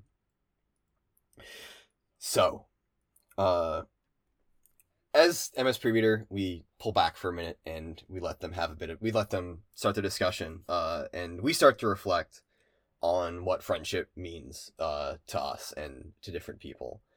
And we think about uh, how, for some people, uh, friendship uh, needs to be a way for them to see what's lovable about themselves um, and an avenue to understand why somebody might want to be friends with them. Um, and we hope to God's sake that that's Dirk and that that's what Dirk needs. Um, so we go, we, we, we zoom back into the Strider conversation, uh, as it resumes. Um, and just in time, uh, to see Dave dismiss the notion of canon as just some shit that some asshole somewhere came up with. From his perspective, it doesn't seem to matter all that much. Um, and he urges Dirk to listen to the people in his life who like him just for him, because those people are the ones who are going to tell you shit that matters. They're going to be the ones who are honest with you. Um, and his final conclusion, uh, and the thing that he's like, this is what I would say to you is, it's okay to not have all the answers. Um, yeah. Uh, we get a we get a brief moment of levity, uh, before Ultimate Dirk returns. Um, Dirk decides to break up this moment by being like, "All right, I have to interrupt this just to let you know, Dave, but our friend here can use the sword." And Dave's like, "Oh hell yeah, that's so fucking tight." And then Ultimate Dirk shows up again. that that was just a step too far in terms of brotherly bonding that might steal Dirk away from him. So, uh, Ultimate Dirk uh has come back pissed. Um, although he that might just be his default mode. We're not sure. Um, he tells Dirk that uh, plans have changed. Uh, he's coming with us. Um, and or he's coming with Ultimate. He Dirk is coming with him. Um, game's off, but they have greater designs now.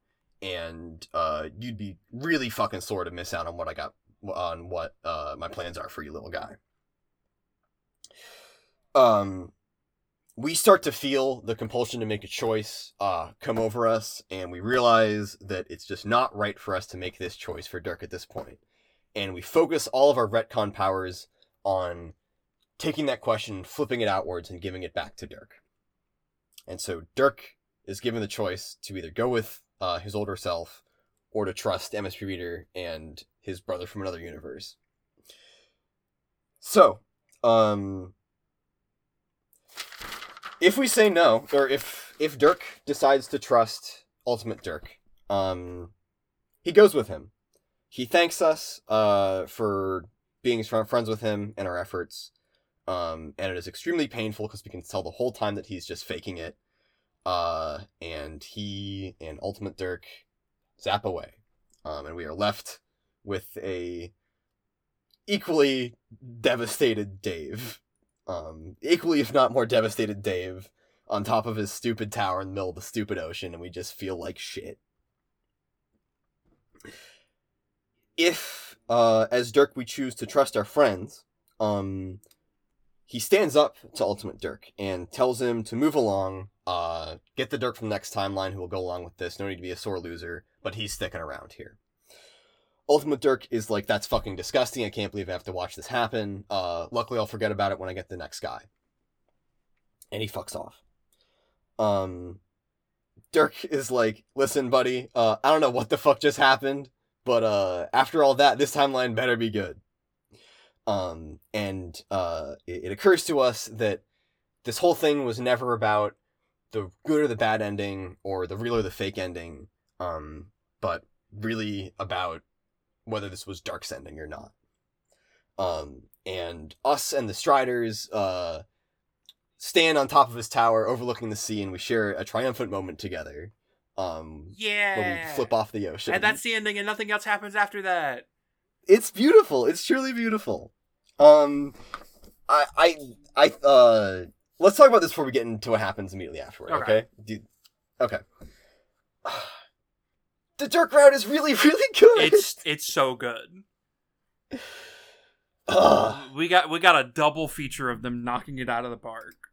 it. Yes, what I said earlier about saving the best for last. This applies. This this is this is part of that. Um. I I love this. I love this as a way to. I I, I just love this depiction of Dirk. I think this is such a good angle to to take it from and it does such a good job at like making a character who we've come to hate after the epilogues into a very human like very teenage like person. Yeah. and i love it for that. I love it for that. Um what, what do you what do you think? What do you think? Uh, Dirk good. anything on here you'd like to comment on? Dirk good. Um, yes I like it. I like this route. There's some small things I like. Uh, the the moments where MSPA reader gets flashes of like bad endings. Uh, I I I, I like those moments because it, it it seems to be pointing at Dirk being the one in control here Mhm. a- and and and stopping those bad endings from happening. Uh, I like that. Um, I Yeah. I love Ultimate Dirk showing up. Uh, it is cool a, a, a lot of people were mad about this because they thought Pesterquest was going to be a feel good project detached from the epilogues entirely. Uh, which is why I like in in that first route. That's why I like emphasized the the Easter egg of Ultimate Dirk talking to Rose and like noticing something Mhm. like uh I, I had to plant that seed to set everyone's expectations of him him showing up Mhm. uh and i love that he's here i i love it when a ho- ho- homestuck is more than just standalone projects and they're interconnected because they're all meta and they have to Yeah. kind of be interconnected Yeah. um I think Ultimate Dirk's inclusion works very well on a thematic level. yeah um, definitely especially in the afterword. Which uh we'll get to. roping Candy Dave into this, uh, writers, I want to have a, a a strong discussion with you, strongly worded discussion for hu- hu- hurting my fifis. Uh, Unironic, bravo, what pumpkin?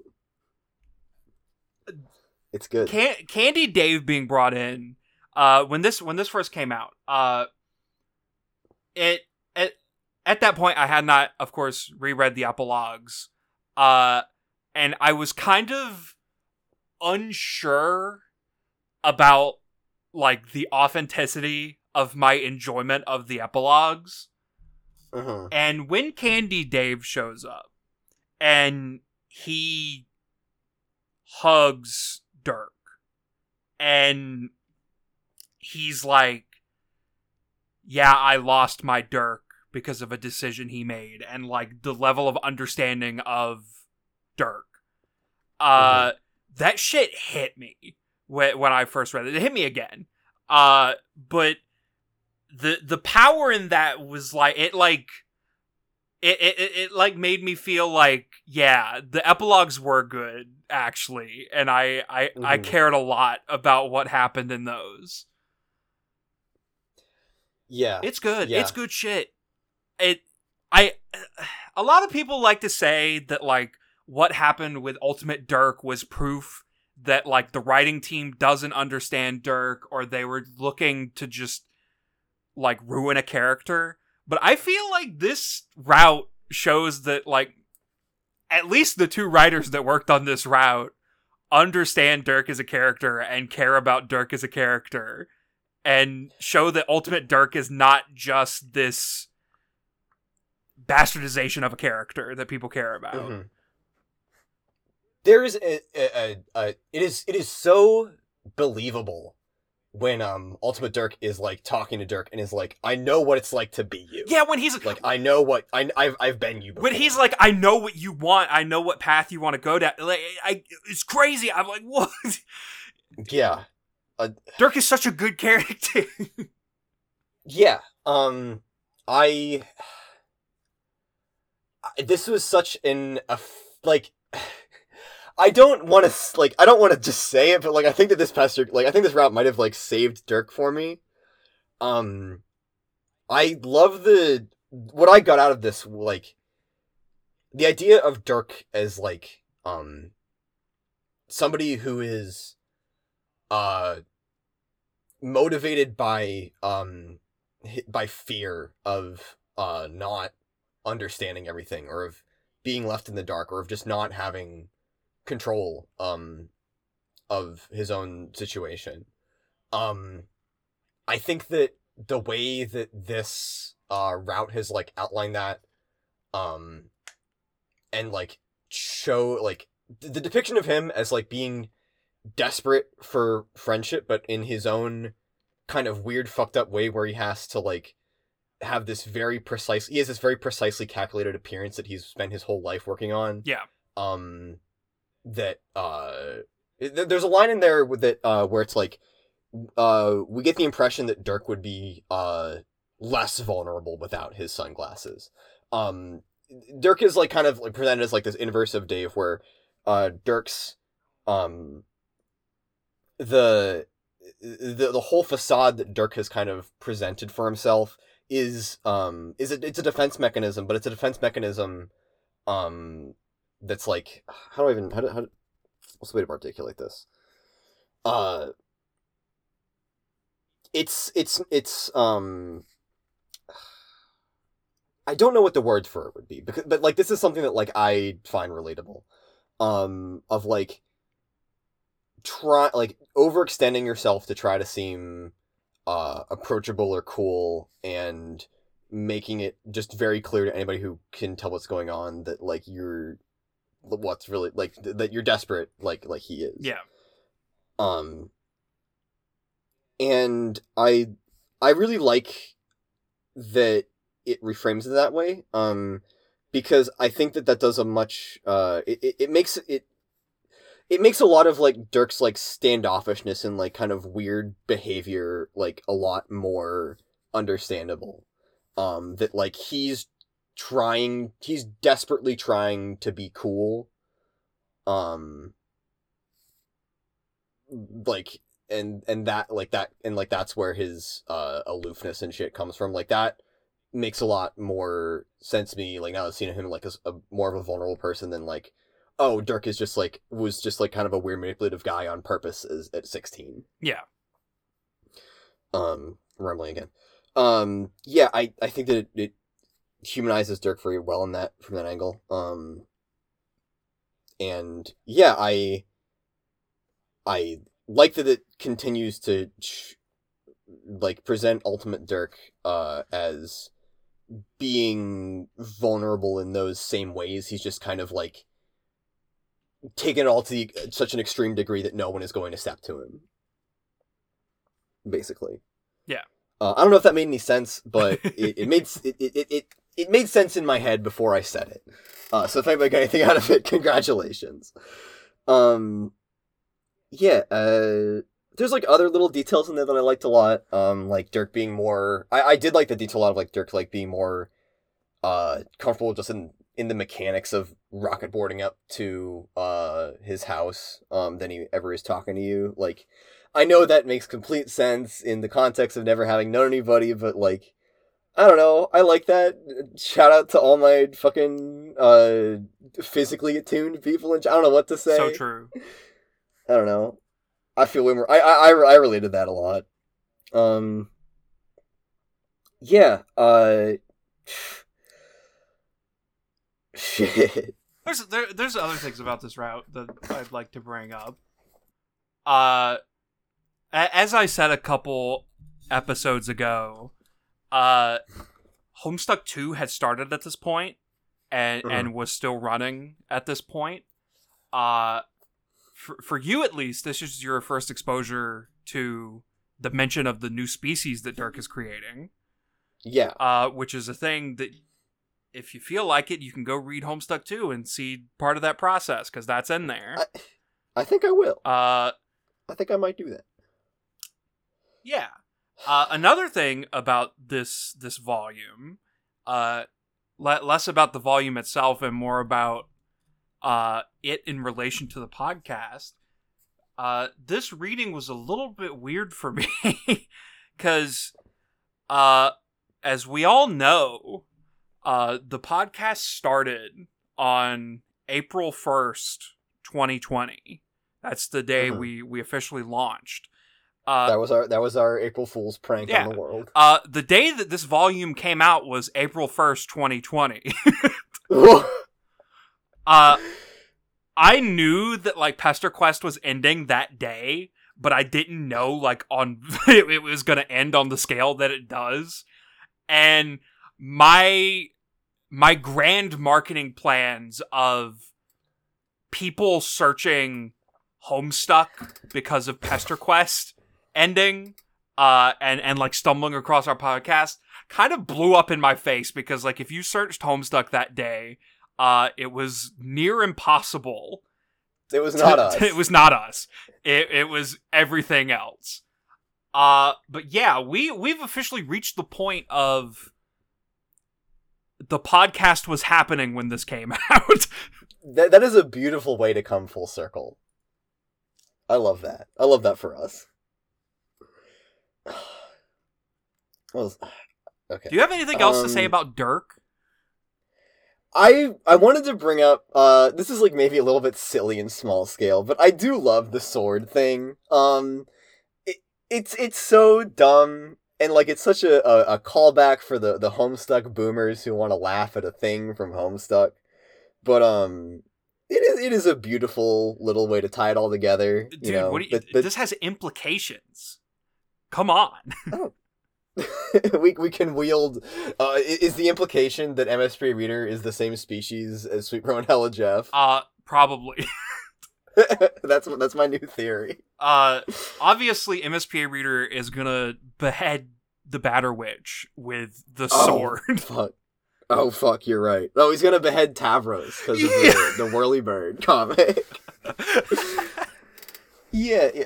I, I, unironically, I do really like it just as a way to kind of like this is this is a thing that they could bond about. Like, right? Like, um, uh, uh we spent so long in character moping hell that like it that, that's a fun, stupid little thing that unites all the Striders across all the timelines. Is the the fucking stupid JPEG sword.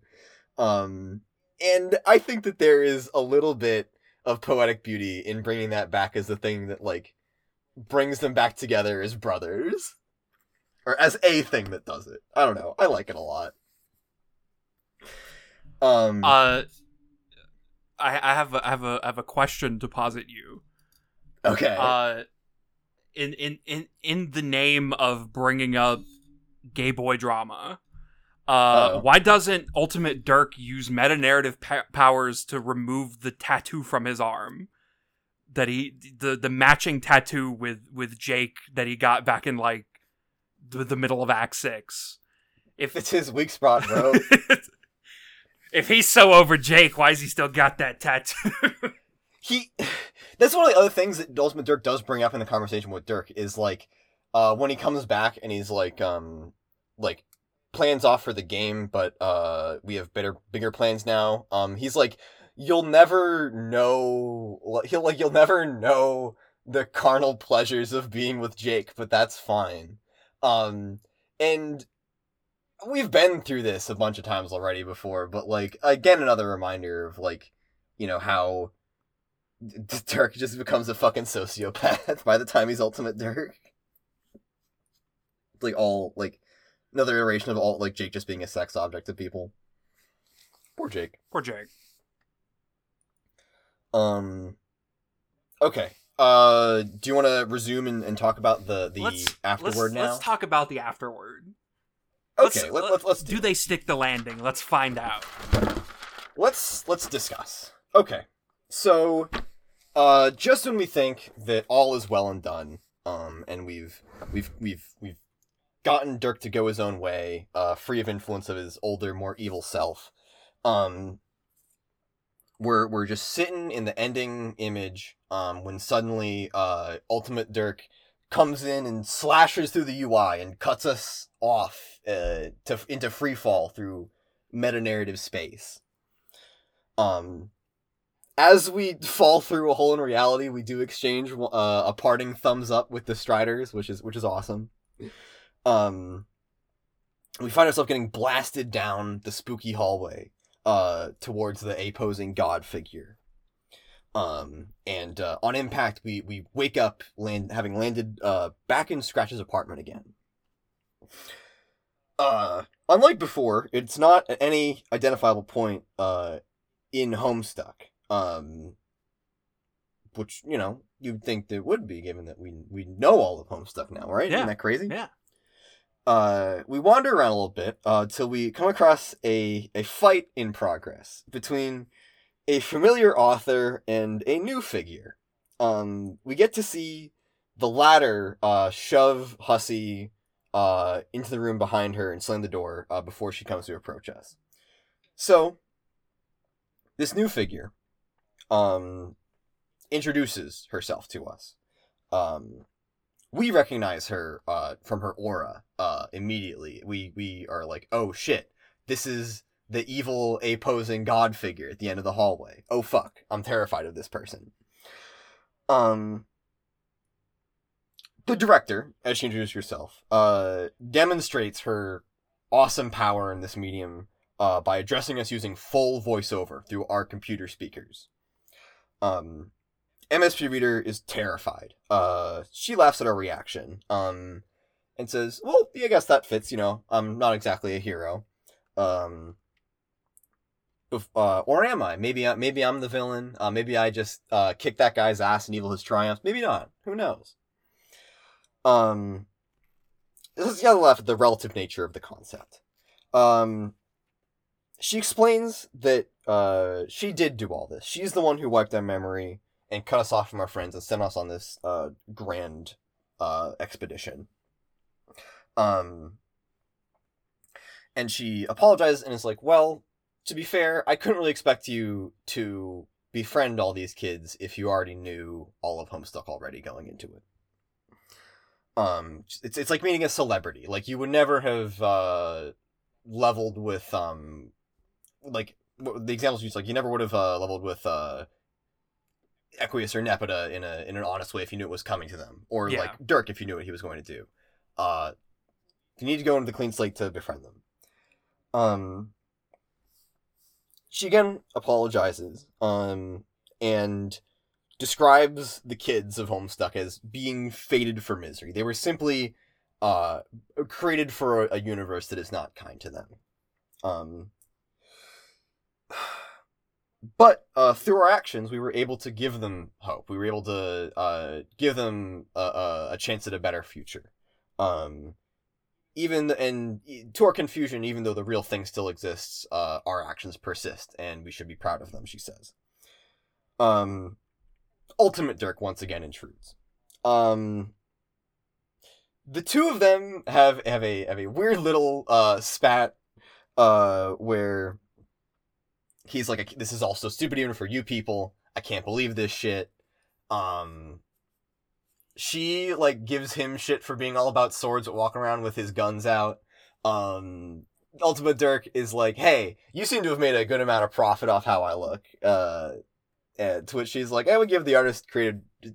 I, it's a it's a it's a converse it's a meta conversation. It goes on for a little bit.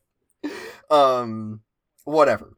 Uh, Ultimate Dirk turns to us, um, and uh, decries uh how much bullshit that we've added to the story. I mean, for Christ's sakes, giving Eridan a gender arc. I mean, come on, like what are we doing?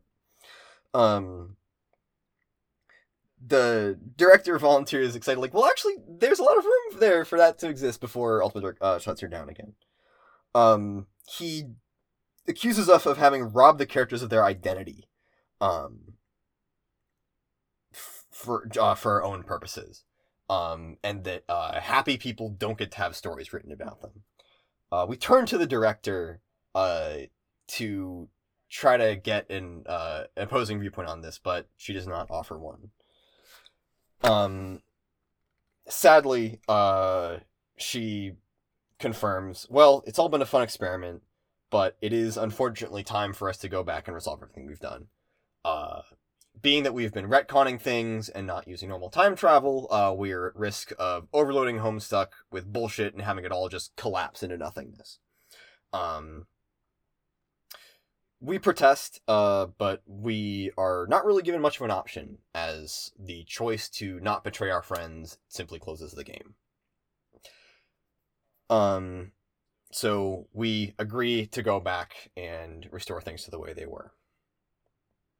Director dismisses Ultimate Dirk, um, who protests that Andrew Hussie never would have done this to him, um, and leaves us to our own devices. Uh, we wonder what our own fate will be after this experiment concludes. Um, so we zap back to where we found ourselves at the very beginning, with the Sburb beta uh, ready to either chuck it into the chuck it into the sewer or put it back in John's mailbox. So, if we choose to chuck it in the sewer again, the game closes. If we put it back in the mailbox, we go back to the main menu and it plays the Homestuck main theme. If we click on MSPA Reader instead, Oh, we are uh, we are given a third option. So from here, we zap on over to the roof of Dave's apartment to talk this out with the one person who might uh who might have some experience in this bullshit. yeah. Hell yes.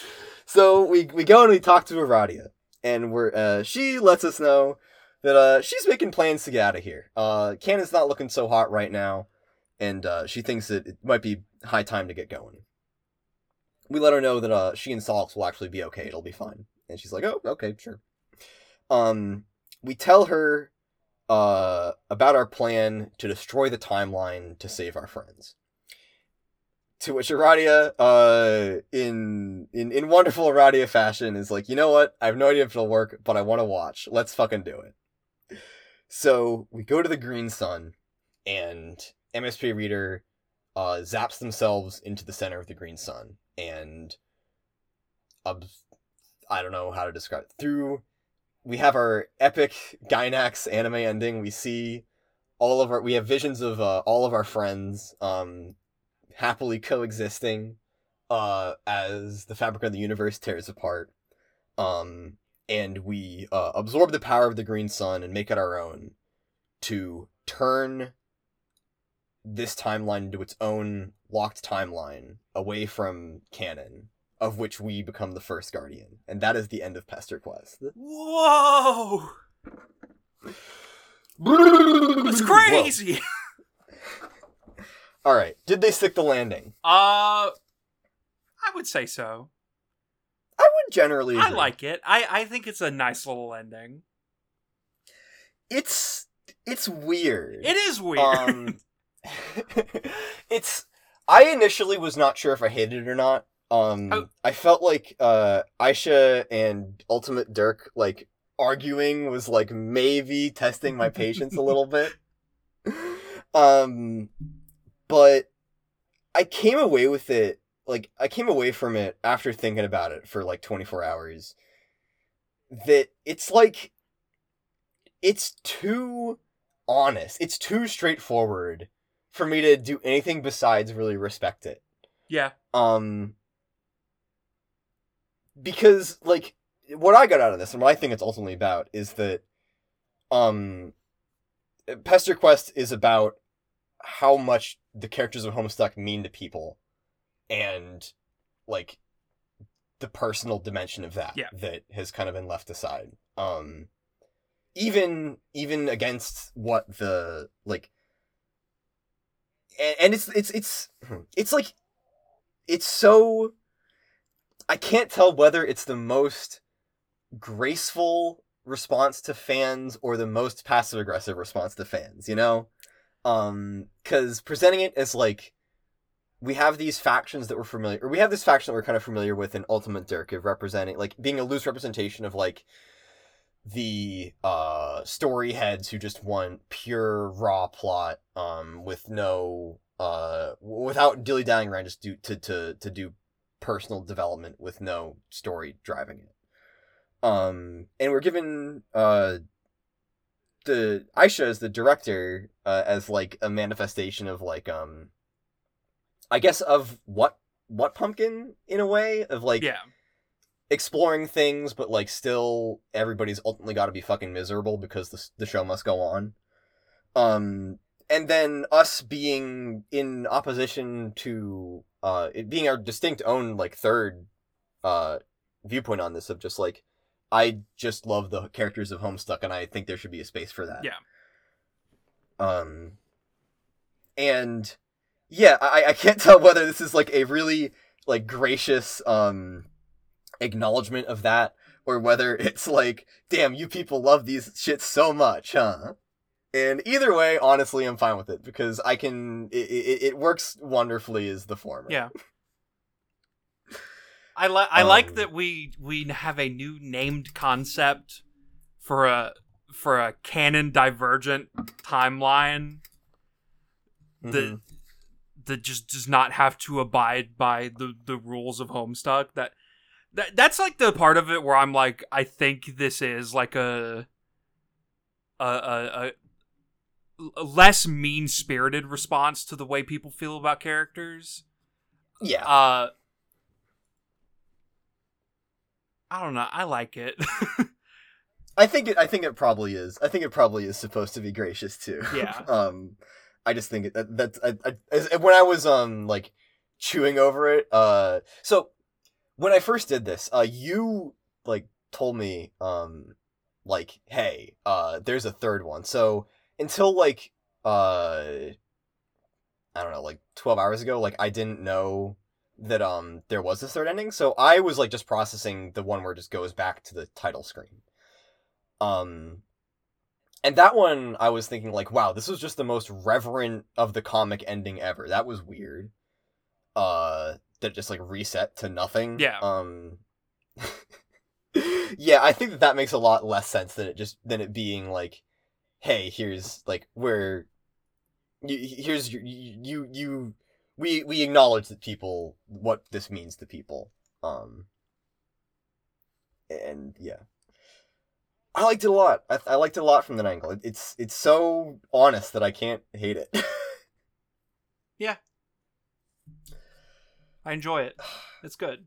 yeah. Um, couple things I would like to talk about. Sure. Uh, on the note of you feeling like the the argument between uh Dirk and Aisha, excuse me, the the It's so director. silly. It is silly. Uh it was like one of the big things that like Pesterquest haters complained about when it when it was finally done. Uh hmm the the people were just kind of aggravated that Aisha has a an in universe representation now. Uh and I I think that's just a huge signifier that no one anywhere has ever touched a Homestuck fan adventure before. because dear god if if it's a fan adventure that like diverges from any point in time from canon uh you you you can place your bets on the the author of that fan venture putting themselves in there and like wrenching control of the comic from Hussie. That is like a guarantee. in general, like, I don't think that this is the first thing that Homestuck has ever. Ins- I don't think this is the first uh off author self insert that Homestuck has ever inspired. yeah. And furthermore, I would go out on a limb and say that I think probably a lot of Hussie self inserts in the in Homestuck proper would probably be received a lot more cynically today. Oh yeah. Oh, oh yeah. I, I I suspect there might be a double standard going on uh, people who super hate this. Yeah. I was I was like taken aback by it. I was like, oh, this is like not in none of these words are in the Homestuck Bible. Yeah. Um, but then I I I I went back and I read it again, and I'm like, it's fucking yeah, sure, whatever. Who gives a shit? Yeah. Hussie like made a whole arc where he was creeping on one of his like underage girl characters. You can do whatever you want. So true. Um um, not not to cancel Hussie for that, but th- you get my point. yeah. Uh, another thing, the shit with the green sun. Uh, this Yeah. this sent me down a rabbit hole. Uh, I did I did gloss over uh, a lot of the, the specifics of the ending. Uh, uh, uh, uh, the green the green sun aspect of the, of MSPA reader like becoming a first guardian, locking the timeline. Uh, that's like the biggest thing that people bring up when they talk about their issues with Pesterquest. Uh, because as we know, uh, first guardians are like prototype. They're like they're like ectobiology, like combinations of like things and like a specific DNA sequence. Can can I just like? I, I don't fucking care. I, I No, I let me tell. cut off no, your whole lead no, to the. no, okay, go ahead. Go no, ahead. no, This the, the, this is it's such a non-complaint. The- the- I'm sorry. You can finish. the reason the reason why I really want to talk about this is is the because of the end of the rabbit hole. Uh, was probably the most satisfying thing that I've ever come across ever. Yeah. Um, Okay. and as I started to think about it, I was like, why does this DNA sequence tie First Guardians to the Green Sun anyway? hmm And the answer is just because. And then I was like, well, when you really think about it, why why is does the Green Sun exist? And it's because they blew up two universes. But why does that create the Green Sun? And the answer is just because. And as as I dug deeper, I found a a Reddit thread with like just like four or five replies to it, like barely any upvotes from like 2015 that Mhm. was someone bringing up a, a, a quote from J.R.R. Tolkien from from like the 40s uh which may or may not be where the inspiration for the green sun comes from uh because this person was like asking for people's like reaction or analysis to this quote and it, like barely got any Mhm. traction. I've never seen anybody talk about this quote anywhere else before in in relation to homestuck. Uh but the quote is to make a secondary world inside which the green sun will be a credible commanding secondary belief will probably require labor and thought and will certainly demand a special skill a kind of elvish craft. Few attempt such difficult tasks but when they are attempted and in any degree accomplished then we have a rare achievement of art indeed narrative art story making in its primary and most potent mode which I think is Hmm. interesting because Tolkien here is saying, uh, you got to do a lot of shit as a writer to make someone believe that a green sun is a credible thing that can exist in your story. Right. And Hussie just puts it in there. It and it, it it got me thinking about how Homestuck really is a giant series of suspension of disbelief. As is like any uh uh story of this scale, really. Tr- but like, true, but like there are so many aspects of Homestuck where something happens and we just agree with it and move on. And if if Mhm. you start to like try to like take it apart, find a reason, uh, you're gonna end up being really frustrated.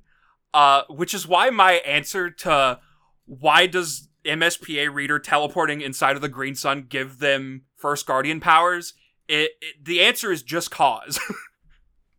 there. Yes. Yes. Yeah. I I I'm sorry. I cut you off. Like I thought you were gonna talk about people complaining about this.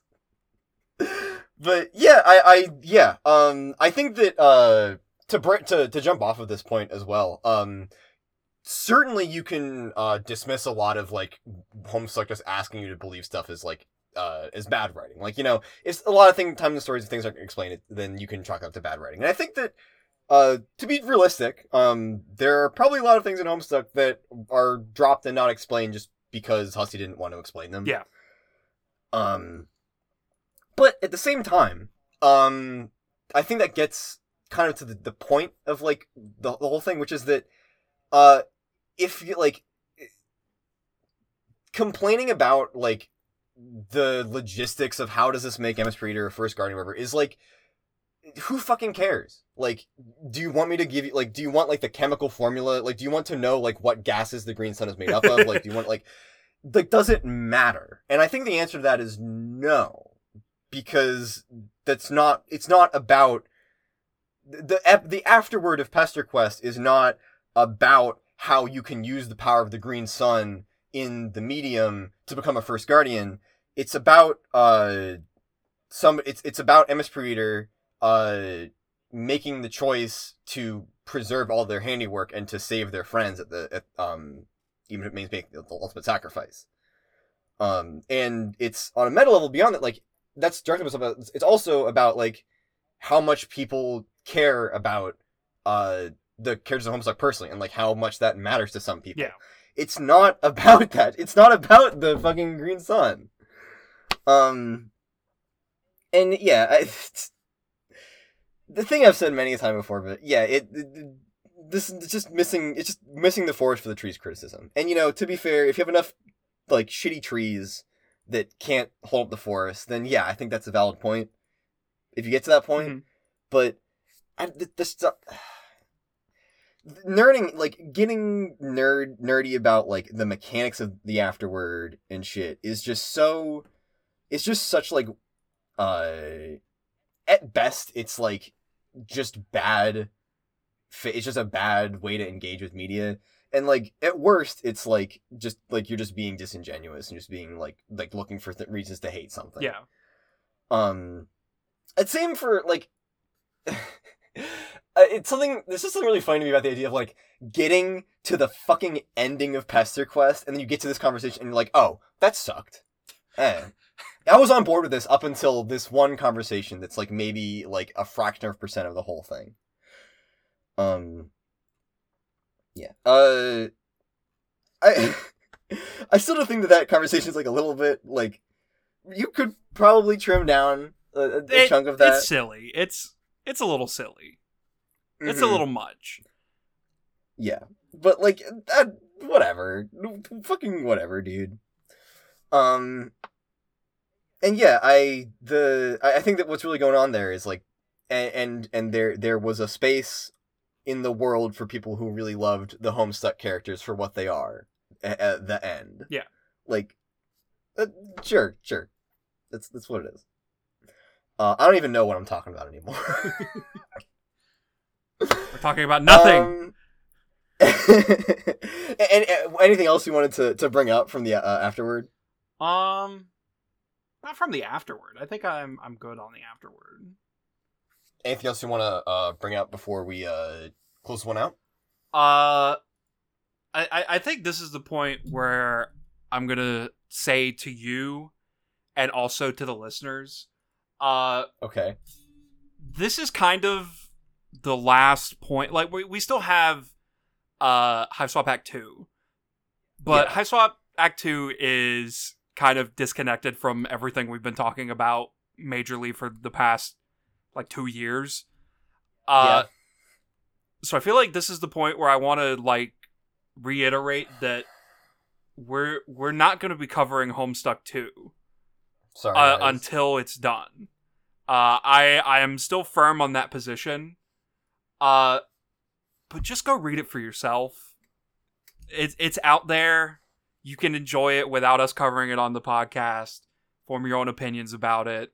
Uh, I only say that now, not not because it, not only because it's relevant uh, Uh-huh. as as future content, uh, but also uh, in the in the bonus stories for Homestuck 2, there there is a bonus story that follows Dirk directly after the events of Pesterquest.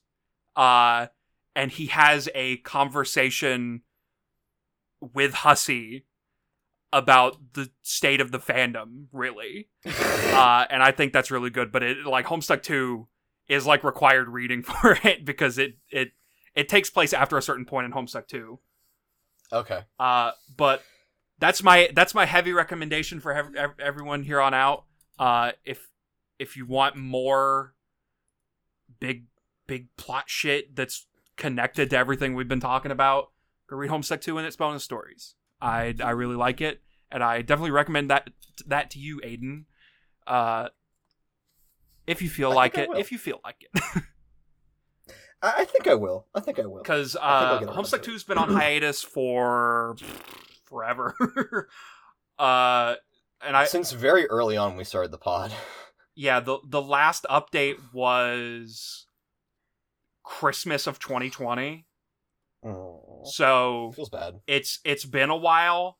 I I think you specifically, Aidan, can like just go ahead and read it, form your own opinions about it, and then when it they do do that big update and we can actually talk about on the pod, I feel like enough time will have passed that Mhm. we can view it with fresh minds. Yeah. Yeah, sorry guys. Uh gonna have to wait for us to do Homestuck 2. Gonna be a minute probably. Um but uh I promise that um even if it comes out when I'm when I'm 40 years old, uh We'll be here. gonna- We'll be here. if if civilization hasn't collapsed by then, uh we'll we'll come back and we'll do Homestuck 2. This is our promise to you. And even if it has collapsed, we will meet up in person and we will record the episode on rudimentary devices and upload it to a remote server so that whoever finds it may access it and listen to it. we'll do whatever we can to, to get our opinions on Homestuck 2 to you once it is its full once it is a fully realized work uh a little bit more divorced from the uh treacherous context it finds itself in in the modern day internet. Yeah. Uh, Okay. But besides that, uh, we're gonna do let's plays of Hiveswap Act Two. That's gonna be the next thing we do. It's probably gonna be a little bit before we have an actual episode. Hmm Uh, Uh, no, we'll, we'll have a well. We're gonna do that. Uh, you can expect another episode before the end of the year. Another, at least one more normal episode before the end of the year of just like our retrospective. We're gonna sit down, have a couple drinks again, probably. Um, talk about what it was like. Uh, reading every official piece of media about John Egbert and his friends. Yeah. Um, so look forward to that. Uh, and that's that's probably going to be. Uh, those are probably all that we're gonna be coming out with. Um for the rest of 2022. Yeah. I think, uh, unless I'm forgetting something. uh, you you said Um, that you wanted to do Cyclonials. Fuck, I forgot about that. Uh, yeah. Um, I don't know if we're gonna do that. Uh, well, it- we'll see how I feel. We'll see how December shakes We'll, out for me. But, we'll figure um, things out. A lot of stuff is on the way. We're we're gonna be doing our big transfer to fan content. Uh, I'm gonna be restructuring the the Patreon. Uh, more info. We're probably gonna be uploading a, li- a bit less regularly. yeah, more information will come out a- as it becomes more relevant. Mhm. Uh, but, But- but but as for that, that's that's that's kind of it for this. God, god damn, god damn. Well, um, I I think it was a good time. yeah. Um, and I am I'm I'm excited to talk about it more in our retrospective episode because I don't want to talk about it right now. Yeah. oh, I already cried too much today. All right. Uh, do you want to wrap this one up? Sure. Okay. Um. Well, you've been listening to a Homestuck podcast. Uh, I am Aidan. And I'm John. Um. What even? He's I- fumbling. Okay. He's fumbling. I'm fumbling. I'm fumbling. I'm fumbling. Oh my god, I'm, I'm too emotional for this right now. Okay. Um, uh, first, we would like to uh, extend a very warm uh, thank you to our patrons. Um, uh, beginning with uh, Michael P. Uh, Poof the twenty seventh. Uh, John, let's continue. And the other 11 of them uh, Ashen 1, Haxus 3, Mel, Tezrak, Amber M, Danny, Caffeine, Gareth F, Simon Martins, Corin, and Darsh. Thanks for monies. thank you all so much for money. Um, uh, sorry about another late episode. Work was a bitch. What can I say? Uh, this week sucked. Um, we're sorry, guys. Regardless, uh, if you would like to give our scamming, fraudulent asses some money, uh, you can go to patreon.com slash hpcast. Um, I don't, well, I don't know what the perks are going to look like from here on out, uh, but if for some reason, if for some godforsaken reason you want to give us money, you can go there. Um, I'm, I'm not going to boss you around. Feel free. Um, otherwise, uh, you're in luck because I would also like to extend a giant shout and thank you to all of our listeners in general. Um, it has been a quite a time uh discovering all of this shit uh with you guys. Um i i love homestuck and i have loved reading it and i have loved having an audience for it. Um regard uh just thank you all so much for for listening. It means a lot. Um and our third shout out as always uh goes to alex our artist and editor uh who makes everything that we do here possible. We love him. He is the goat. We love you alex. Um so with that, uh, we will see you um, with some Hiveswap Act 2 action at some point Yeah. soon. Uh, so uh, yeah, uh, see you guys around.